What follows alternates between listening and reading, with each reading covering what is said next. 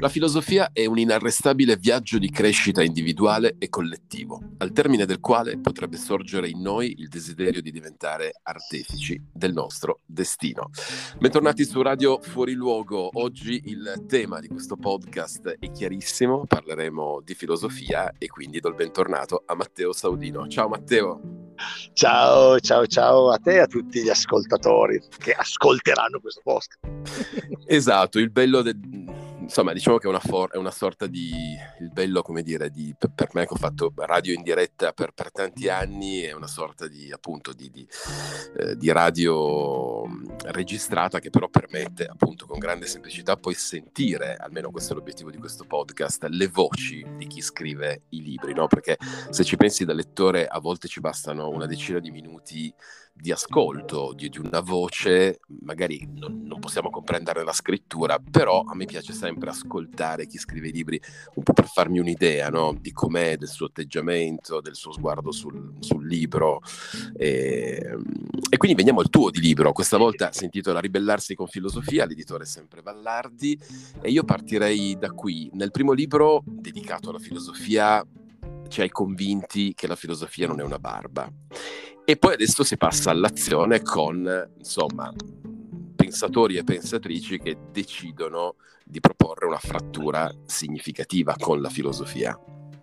Sì, possiamo dire che in questo secondo capitolo di una trilogia che ho in mente, in questo secondo capitolo ho pensato di dare spazio a dei pensatori ribelli e anticonformisti, ma ribelli e anticonformisti non per moda, ma per scelte, per uh, convinzione. E la ribellione più grande che hanno compiuto questi filosofi, queste filosofe, parto da Anassimandro, dunque dall'antica Grecia per arrivare a Marx, eh, l'atto più grande di ribellione che hanno compiuto è quel, sto, quello di pensare, avere il coraggio di pensare. Ecco, in questo libro ho voluto proprio soffermarmi sulla forza, sul coraggio che serve oggi più che mai di pensare. Se, bisogna essere un po' eh, incoscienti, perché pensare significa mettersi in gioco, avere dei dubbi, significa appunto uscire da una condizione che Kant ci direbbe è di pigrizia, tanto comoda a volte. Altri penseranno per me, però di conseguenza altri decideranno per me.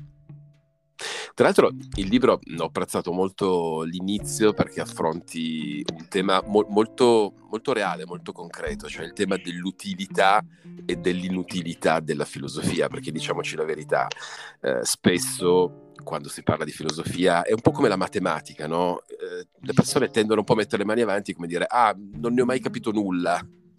Non so se ti capita. E non è un caso che hai citato le due materie più, più astratte, perché sono due materie che lavorano di fatto sulla dimensione del, del pensiero, anche del pensiero puro. Poi la filosofia ha tanti rami e, e oggi, ahimè, in quest'epoca di guerra ci accorgiamo come la filosofia politica, la filosofia etica, oggi che c'è la guerra, e mi permette di dire che c'è la pandemia o comunque in questi anni di pandemia, ci siamo resi conto che pensare a questioni politiche ed etiche è più che mai importante. Però quella di studio materia ha proprio questa caratteristica, il pensiero astratto. Il pensiero astratto sembra subito molto lontano dalle cose utili, invece in, questo, in, in questa introduzione, che penso poi di trasformare in un monologo da portare in giro, non so, di spettacolo, che si intitolerà Le sette meravigliose inutilità della filosofia, proprio come è il titolo della introduzione, e ho voluto proprio ricordare che la filosofia già dalle sue origini non serve a nulla, ce lo dice già Aristotele, ma non serve a nulla, nel senso che non è serva di nulla, cioè non è al servizio di nulla di concreto, non dovendo produrre nulla di concreto e dunque non dovendo essere al servizio di una concretezza, di un'utilità pratica, è libera. È libera, dunque un po' anarchica nel suo decidere anche di cosa occuparsi, e nel suo essere libera ecco che risulta splendidamente utile. È una utile inutilità. E poi presento tutte queste inutili utilità.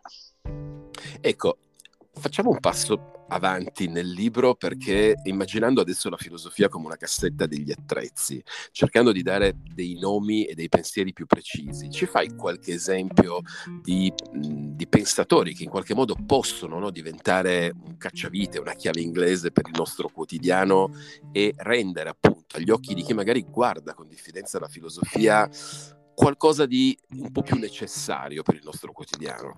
Innanzitutto ti ringrazio per aver citato proprio questa metafora, che è una, eh, diciamo, un'immagine ricorrente di, di, del progetto BarbaSophia, cioè la filosofia come cassetta degli attrezzi per decodificare la complessità del, del, del, del presente, della realtà, del presente in cui noi siamo. Per noi il presente è questo duemilaventidue, per altri sarà stato il milleottocentosettanta o, o il trecento avanti Cristo.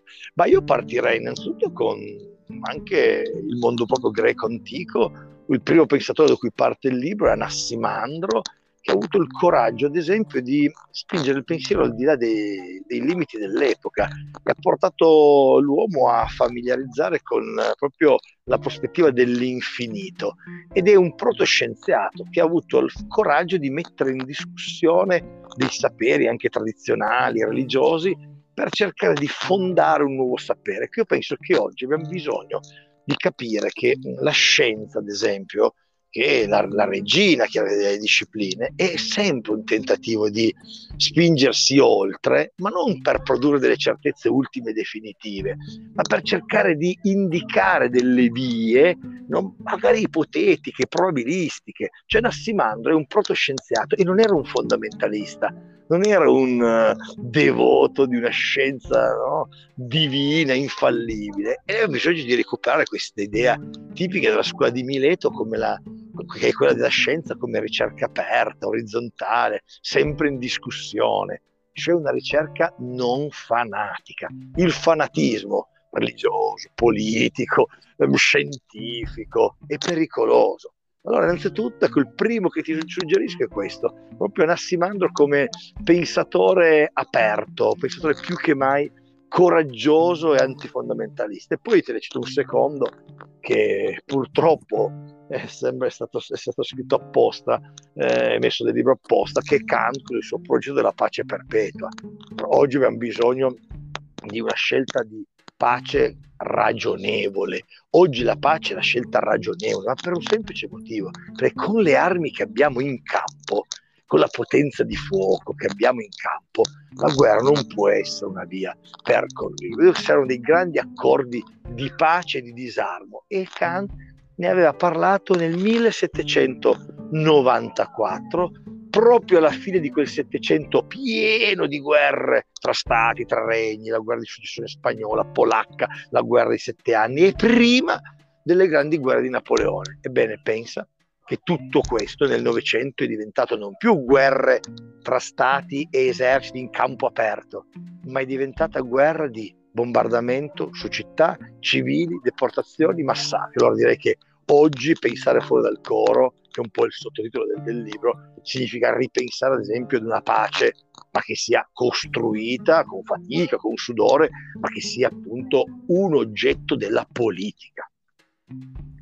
Tra l'altro di Kant ti avrei chiesto anch'io per, per sottolineare uno degli aspetti eh, più, più interessanti del libro, secondo me magari meno eclatanti, cioè il fatto che tu, rispetto ai, tra- ai classici libri di filosofia e di divulgazione, ci racconti anche un po' degli aspetti eh, buffi, piccole manie caratteristiche di questi filosofi, e, e giustamente tu sottolinei quanto Kant che f- fosse una persona molto pacata e, eh, metodica. Esatto, lui che esce alle tre del pomeriggio a fare questa passeggiata tutti i giorni a prescindere dal tempo, e, ed è bello anche vedere appunto questo atto di, di ribellione del pensiero, peraltro per chi lo ha studiato sicuramente uno dei più difficili e impegnativi, eh, a fronte invece di una personalità molto pacata. E questo Lo, è un filo, con, è un bel, io ti aggiungo io, da lettore è bello perché lo fai con tutti eh, i filosofi sì. e le filosofe che racconti nel, nel libro.